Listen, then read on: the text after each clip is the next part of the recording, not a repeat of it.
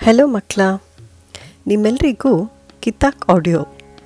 ಒಂದು ಕತೆ ಹೇಳಕ್ಕೆ ಸ್ವಾಗತ. ನೀವೆಲ್ಲರೂ ಆಗಲೇ ಅಂದ್ಕೊಂಡಂಗೆ ಮತ್ತೆ ಬುಧವಾರ ಬಂದೇ ಬಿಡ್ತು. ನಿಮ್ಮೆಲ್ಲರಿಗೂ ಮತ್ತೆ ಇನ್ನೊಮ್ಮೆ ಒಂದು ಸಣ್ಣ ಕತೆ ಹೇಳೋಣ ಅಂತ ನಾನು ಕಿತಾಕ್ ಆಡಿಯೋನಲ್ಲಿ ಬಂದಿದ್ದೀನಿ. ಈ ಕತೆ ಒಂದು ಪುಟಾಣಿ ಕತೆ, ಅಂದರೆ ಒಂದು ಶಾರ್ಟ್ ಸ್ಟೋರಿ. ಇಂಥ ಸಮಯದಲ್ಲಿ ನಿಮಗೆ ಈ ಕತೆ ಕೇಳೋಕ್ಕೆ ಇಷ್ಟ ಆಗುತ್ತೆ ಅಂತ ಅಂದ್ಕೊಂಡಿದ್ದೀನಿ ಸೊ ಬನ್ನಿ, ಶುರು ಮಾಡೋಣ. ಈ ಕತೆ ಹೆಸರು ಅರಸನ ಉಡುಗೊರೆ. ಇದನ್ನು ಬರ್ತಿರೋರು ರಾಮಕೃಷ್ಣ ಶಾಸ್ತ್ರಿಯವರು. ಈ ಕತೆ ರೈತನೊಬ್ಬ ಮತ್ತು ಆ ರೈತ ಇದ್ದಿದ್ದು ಊರಿನ ರಾಜ. ಅವರಿಬ್ಬರ ಮಧ್ಯೆ ಆಗ ಕತೆ. ಆ ರೈತನೊಬ್ಬನ ತೋಟದಲ್ಲಿ ಸೇಬು ಮರ ಇತ್ತು. ಸೇಬ್ ಮರದಲ್ಲಿ ಒಂದೇ ಒಂದು ಹಣ್ಣು ಬೆಳೆದಿತ್ತು. ಆ ರೈತ ಅದನ್ನು ಕೂಯ್ದುಬಿಟ್ಟು ತನ್ನ ಮನಸ್ಸಿನಲ್ಲಿ ಅಂದ್ಕೊಂಡ ಈ ಹಣ್ಣ ನಾನು ನನಗೆ ತುಂಬ ಇಷ್ಟವಾಗಿದ್ದ ವ್ಯಕ್ತಿಗೆ, ನನಗೆ ತುಂಬ ಅತ್ಯಂತವಾಗಿ ಪ್ರೀತಿಪಾತ್ರರಾದ ವ್ಯಕ್ತಿಗೆ ನಾನು ಉಡುಗೊರೆಯಾಗಿ ಕೊಡಬೇಕು ಅಂತ ಅಂದ್ಕೊಂಡ ಸರಿ, ಸ್ವಲ್ಪ ಯೋಚನೆ ಮಾಡಿದ ಮೇಲೆ ಅವನಿಗೆ ಆ ಊರಿನ ರಾಜ ಜ್ಞಾಪಕ ಬಂದ. ಏನಕ್ಕಪ್ಪ ಅಂದರೆ ಆ ಊರಿನ ರಾಜ ಯಾವಾಗಲೂ ಪ್ರಜೆಗಳ ಕ್ಷೇಮಕ್ಕಾಗಿ ಯೋಚನೆ ಮಾಡ್ತಿರ್ತಾರೆ. ಹಾಗಾಗಿ ಈ ಸೇಬ್ ಊರಿನ ದೊರೆಗಳು ಅಂದರೆ ರಾಜನಿಗೆ ಸೇರಬೇಕು ಅಂತ ತನ್ನ ಮನಸ್ಸಿನಲ್ಲಿ ಅಂದ್ಕೊಂಡ ಆ ಸೇಬನ್ನ ತಗೊಂಡು ರಾಜನ ಸಭೆಗೆ ಹೋದ. ಅಲ್ಲಿ ಆತ ಸೇಬ್ನ ಅರಸನ ಮುಂದೆ ಇಟ್ಟು ಹೇಳ್ದ. ದೊರೆಯರೆ ಇದು ಬಹಳ ವಿಶೇಷವಾದ ಹಣ್ಣು. ದೇವತೆಗಳ ಕೃಪೆಯಿಂದ ಏಕೈಕ ಅಂದರೆ ಒಂದೇ ಒಂದು ಹಣ್ಣು ನನ್ನ ತೋಟದಲ್ಲಿ ಬೆಳೆದಿದೆ ಅಂತ ನಾನು ಭಾವಿಸಿದ್ದೀನಿ ಅಂತ ಅಂದ್ಕೊಂಡಿದ್ದೀನಿ ಇದು ಬಹಳ ಅಮೂಲ್ಯವಾದ ಹಣ್ಣು. ಇದನ್ನು ನನಗೆ ಪ್ರೀತಿಪಾತ್ರರಾದ ತುಂಬ ಇಷ್ಟವಾದ ವ್ಯಕ್ತಿಗೆ ನಾನು ಕೊಡಬೇಕು ಅಂತ ಅಂದ್ಕೊಂಡು ನಾನಿದನ್ನು ತಮಗೆ ಉಡುಗೊರೆಯಾಗಿ ಕೊಡಬೇಕು ಅಂತ ಇದನ್ನು ತಂದಿದ್ದೀನಿ. ದಯವಿಟ್ಟು ನೀವು ಸ್ವೀಕರಿಸಬೇಕು ಅಂತ ಹೇಳಿ ಕೊಟ್ಟ. ಸರಿ, ಅರಸ ಸೇಬನ್ನ ಇಟ್ಕೊಂಡು ಕೈನಲ್ಲಿ ನೋಡ್ದ. ಆ ಸೇಬನ್ನು ನೋಡಿದ್ರೆ ಅದರಲ್ಲಿ ಅಷ್ಟು ವಿಶೇಷ ಏನು ಅರಸನಿಗೆ ಕಾಣಿಸ್ಲಿಲ್ಲ. ಸರಿ, ಆದರೆ ಈ ಮುಕ್ತ ರೈತ, ಈ ಬಡವ ರೈತ ಪ್ರೀತಿಯಿಂದ ಆ ಉಡುಗೊರೆನ ತಂದುಕೊಟ್ಟಿದ್ದಾನೆ. ಇದನ್ನು ನಾನು ಶಂಕಿಸ್ಬಾರ್ದು ಅಂತ ಸಂತೋಷವಾಗಿ ರಾಜ ಸೇಬನ್ನ ತಗೊಂಡ. ಸೊ, ರೈತನಿಗೆ ಹೇಳ್ದ. ನಿಜವಾಗ್ಲೂ ಇದು ತುಂಬ ಅಮೂಲ್ಯವಾದ ಕೊಡುಗೆ. ಇದನ್ನು ತಂದಿದ್ದಕ್ಕೆ ತುಂಬ ಧನ್ಯವಾದಗಳು. ಸರಿ, ಇದಕ್ಕಾಗಿ ನನ್ನಿಂದ ನಿನಗೆ ಏನು ಪ್ರತಿಫಲ ಬೇಕು ಕೇಳು ಅಂತ ದೊರೆ ರೈತನಿಗೆ ಹೇಳ್ದ. ಅದಕ್ಕೆ ರೈತ ಕೈ ಜೋಡಿಸ್ಬಿಟ್ಟು, ಎಲ್ಲಾದರೂ ಉಂಟೆ ಸ್ವಾಮಿ? ಪ್ರೀತಿ, ಪ್ರೀತಿಯಿಂದ ನಾನು ಈ ಕೊಡುಗೆನ ನಿಮಗೆ ಕೊಡ್ತಾ ಇದ್ದೀನಿ. ಇದನ್ನು ದಯವಿಟ್ಟು ನೀವು ಸ್ವೀಕರಿಸಬೇಕು. ನನಗೆ ನಿಮ್ಮಿಂದ ಏನೂ ಬೇಡ ಅಂತ ಕೈ ಮುಗಿದು ಕೇಳ್ಕೊಂಡ. ಬರೀ ಕೈನಲ್ಲಿ ಈ ರೈತನ ಕಳಿಸ್ಬಾರ್ದು ಅಂತ ರಾಜ ಅವನ ಮಂತ್ರಿಗಳ ಮಧ್ಯ ಸಮಾಲೋಚನೆ ಮಾಡಿ ಮಂತ್ರಿಗಳಿಗೆ ಹೇಳ್ದ. ಆ ರೈತನ ಕಾಲಿಗೆ ಹಾಕೋದಕ್ಕೆ ಚಪ್ಪಲಿ ಕೂಡ ಇಲ್ಲ, ಪಾದರಕ್ಷೆಗಳು ಕೂಡ ಇಲ್ಲ. ಪಾಪ ಅವನು ಕಷ್ಟಪಟ್ಟು ನಡ್ಕೊಂಡು ಅಷ್ಟು ದೂರದಿಂದ ಬಂದಿದ್ದಾನೆ. ಅವನಿಗೆ ವಾಪಸ್ ಹೋಗೋದಕ್ಕೆ ಒಂದು ಸವಾರಿಗೆ ಯೋಗ್ಯವಾದ ಒಂದು ಒಳ್ಳೆ ದೊಡ್ಡ ಕುದುರೆ ಕೊಡಬೇಕು. ಆ ಕುದುರೆ ಮೇಲೆ ಆ ಕುದುರೆಗೆ ಹೊರಲು ಎಷ್ಟು ಸಾಧ್ಯವಾಗುತ್ತೋ ಅಷ್ಟು ದೊಡ್ಡ ಮೂಟೆಯಲ್ಲಿ ಚಿನ್ನದ ನಾಣ್ಯಗಳು, ಅಂದರೆ ಗೋಲ್ಡ್ ಕಾಯಿನ್ಸ್ನ ತುಂಬಿಸಿ ಕೊಡಿ. ಈ ಚಿನ್ನದ ನಾಣ್ಯಗಳಿಂದ ಆತ ಸುಖದಿಂದ ಬದುಕಲು ಸಾಧ್ಯವಾಗುತ್ತೆ ಅಂತ ತನ್ನ ಮಂತ್ರಿಗಳಿಗೆ ಹೇಳ್ದ. ಹಾಗೆ ಅರಸು ಕೊಟ್ಟಿದ್ದ ಕುದುರೆನ ಹಾಗೂ ಮೂಟೆ, ಚಿನ್ನದ ನಾಣ್ಯದ ಮೂಟೆನ ಸ್ವೀಕರಿಸಿ ರೈತ ಆ ಕುದುರೆ ಮೇಲೆ ಕೂತ್ಕೊಂಡು ತನ್ನ ಮನೆ ಕಡೆ ಬರ್ತಾ ಇದ್ದ. ಸರಿ, ಮನೆ ಹತ್ರ ಬರ್ತಾ ಇದ್ದಂಗೆ ಅವನ ಮನೆಯಲ್ಲಿ ಒಬ್ಬ ಪಕ್ಕದ ಮನೆಯಲ್ಲಿ ಇನ್ನೊಬ್ಬ ಶ್ರೀಮಂತ ರೈತ ಇದ್ದ. ಅವನು ಶ್ರೀಮಂತ ಆಗಿದ್ರು ಬಹಳ ಕಂಜೂಸ. ಯಾರಿಗೂ ಒಂದು ಕೊಳ್ತೋಗಿರೋ ಹಣ್ಣು ಕೂಡ ಉಚಿತವಾಗಿ ಕೊಡ್ತಾ ಇರಲಿಲ್ಲ. ಅವನು ಈ ರೈತ ಕುದುರೆ ಮೇಲೆ ಬರೋದನ್ನು ನೋಡಿ ಒಂಥರ ಆಶ್ಚರ್ಯ ಪಡ್ಕೊಂಡ. ಆ ಆಶ್ಚರ್ಯದಿಂದ ಈ ರೈತನ ನಿಲ್ಲಿಸ್ಬಿಟ್ಟು ಕೇಳ್ದ. ಏನಪ್ಪ, ನಿನ್ನೆ ತನಕ ನಿಮಗೆ ಹೊಲ ಗದ್ದೆನಲ್ಲಿ ಕೆಲಸ ಮಾಡೋದಕ್ಕೆ ಶಕ್ತಿನೇ ಇರಲಿಲ್ಲ.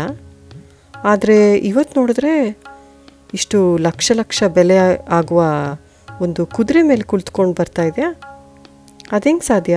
ಏನು ಸಮಾಚಾರ? ನನಗೂ ಸ್ವಲ್ಪ ಹೇಳು ಅಂತ ಕೇಳ್ದ. ಅದಕ್ಕೆ ಆ ಬಡವ ರೈತ ಹೇಳ್ತಾನೆ. ನೋಡು, ಇದು ಪ್ರಾಮಾಣಿಕವಾಗಿ ನಾನು ನನಗೆ ಸಿಕ್ಕಿರೋದು. ಅದೇ ನನ್ನ ತೋಟದಲ್ಲಿ ಒಂದು ಕೆಂಪು ಬಣ್ಣದ ಒಂದು ದೊಡ್ಡ ಸೇಬಾಗಿತ್ತಲ್ಲ, ಆ ಸೇಬು ಭಾಳ ಅಪೂರ್ವವಾದದ್ದು. ಹಂಗೆ ಅಂದ್ಕೊಂಡು ನಾನು ಆ ಸೇಬನ್ನ ಈ ಊರಿನ ರಾಜಂಗೆ ಉಡುಗೊರೆಯಾಗಿ ಕೊಟ್ಬಿಟ್ಟು ಬಂದೆ. ಅದನ್ನು ಸ್ವೀಕರಿಸಿ ರಾಜ ನನಗೆ ಈ ಕುದುರೆ ಮತ್ತು ಈ ಚಿನ್ನದ ನಾಣ್ಯದ ಮೂಟೆನ ಕೊಟ್ಟು ಕಳಿಸಿದ್ರು ಅಂತ ಹೇಳ್ದ. ಸರಿ, ಆಮೇಲೆ ಏನಪ್ಪ ಆಯಿತು ಅಂದರೆ, ಈ ಶ್ರೀಮಂತನ ರೈತ ಇದ್ನಲ್ಲ, ಅವನ ತೋಟದಲ್ಲಿ ಹೆಚ್ಚು ಅಂದರೆ ತುಂಬಾ ಆಕರ್ಷವಾದ ಸೇಬು ಹಣ್ಣುಗಳು ಬೇಕಾದಷ್ಟು ಬೆಳೆದಿತ್ತು. ಅವನು ಮನಸ್ಸಿನಲ್ಲಿ ಅಂದ್ಕೊಂಡ ಒಂದು ಹಣ್ಣಿಗೆ ಒಂದು ಕುದುರೆ ಮತ್ತು ಒಂದು ಮೂಟೆ ಚಿನ್ನ ಸಿಗೋದಾದರೆ, ನಾನು ಇಲ್ಲಿ ಬೆಳೆದಿರೋ ಹಣ್ಣುಗಳೆಲ್ಲ ಕೊಟ್ಟರೆ ನನ್ನ ಮನೆ ತುಂಬ ತುಂಬಿಸ್ಕೊಳ್ಳೋಷ್ಟು ಕುದುರೆಗಳು ಮತ್ತು ಚಿನ್ನದ ನಾಣ್ಯಗಳನ್ನ ರಾಜನಿಂದ ಗಳಿಸ್ಬೋದು ಅಂತ ತನ್ನ ಮನಸ್ಸಿನಲ್ಲಿ ಅಂದ್ಕೊಂಡ ಸರಿ, ಹಂಗೆ ಅಂದ್ಕೊಂಡು ಒಳ್ಳೊಳ್ಳೆ ಆಕರ್ಷವಾಗಿರುವ ಚಂದ ಚಂದ ಸೇಬ್ಗಳನ್ನೆಲ್ಲ ಅವನು ಕುಯಿಸಿ ಅವನ ಗಾಡಿ ತುಂಬ ಹೇರ್ಕೊಂಡು ಅದನ್ನು ಅರಸನ ಸನ್ನಿಧಿಗೆ ಹೋದ. ಸರಿ, ರಾಜನ ಹತ್ರ ಹೇಳ್ದ. ದೊರೆಯರೆ, ನಾನು ಒಂದು ಬಡ ರೈತ. ನನ್ನ ತೋಟದಲ್ಲಿ ಅತ್ಯ ಅಮೂಲ್ಯವಾದ ಸೇಬು ಹಣ್ಣುಗಳು ರಾಶಿ ರಾಶಿಯಾಗಿ ಬೆಳೆದಿವೆ. ಇದು ಯೋಗ್ಯರಾದವ್ರಿಗೆ ಮಾತ್ರ ನಾನು ಕೊಡಬೇಕು ಅಂತ ನಾನು ನಿಮ್ಮ ಹತ್ರ ಇದನ್ನು ತೊಗೊಂಡು ಬಂದಿದ್ದೀನಿ. ಇದು ನಿಮಗೆ ಸೇರಬೇಕು.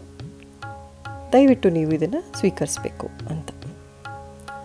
ಅದನ್ನು ನೋಡಿಬಿಟ್ಟು ರಾಜನಿಗೆ ತುಂಬ ಸಂತೋಷವಾಯಿತು. ಅಷ್ಟೊಂದು ಸೇಬು ಹಣ್ಣುಗಳು, ಅದು ಅಷ್ಟು ಆಕರ್ಷವಾಗಿತ್ತು. ತುಂಬ ಸಂತೋಷವಾಯಿತು. ಸರಿ, ಈ ಹಣ್ಣುಗಳನ್ನ ನಾನು ಸ್ವೀಕರಿಸ್ತೀನಿ.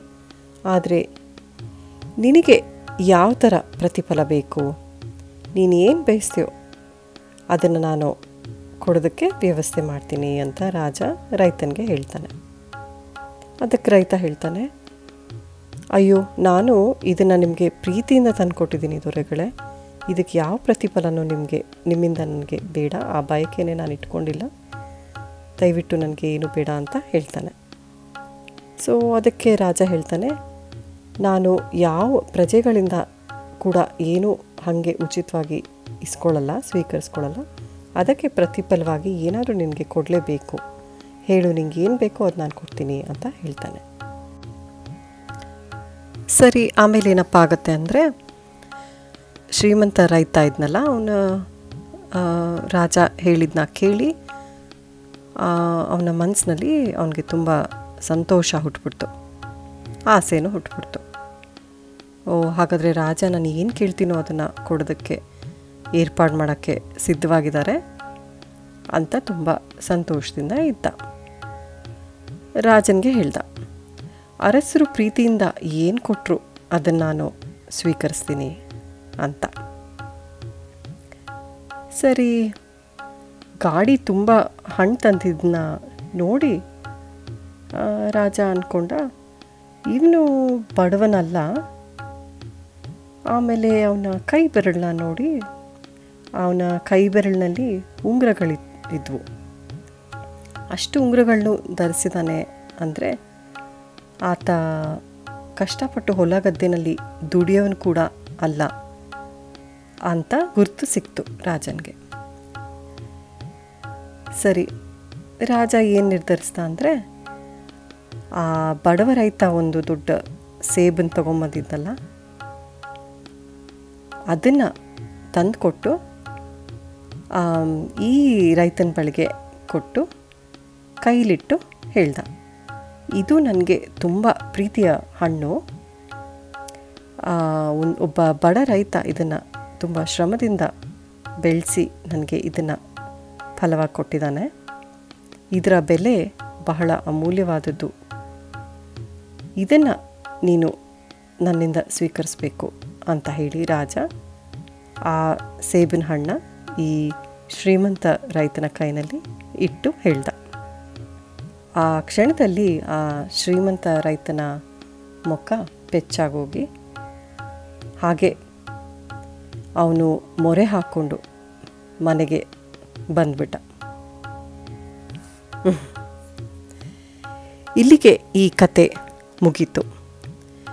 ಮಕ್ಕಳ ನಿಮ್ಮೆಲ್ಲರಿಗೂ ಈ ನೀತಿ, ಈ ನೈತಿಕ ಕತೆ ಇಷ್ಟವಾಗಿದೆ ಅಂತ ನಾನು ಅಂದ್ಕೊಳ್ತೀನಿ ಮತ್ತೆ ಇನ್ನೊಂದು ಸಣ್ಣ ಕತೆ ಅಥವಾ ಇನ್ನೊಂದು ಹಾಸ್ಯ ಕತೆ ಜೊತೆ ಇನ್ನೊಂದು ಬುಧವಾರ ಕಿತಾಕ್ ಆಡಿಯೋನಲ್ಲಿ ನಿಮಗೆ ಸಿಗ್ತೀನಿ. ಅಲ್ಲಿವರೆಗೂ ಸ್ಟೇ ಸೇಫ್ ಬಾಯ್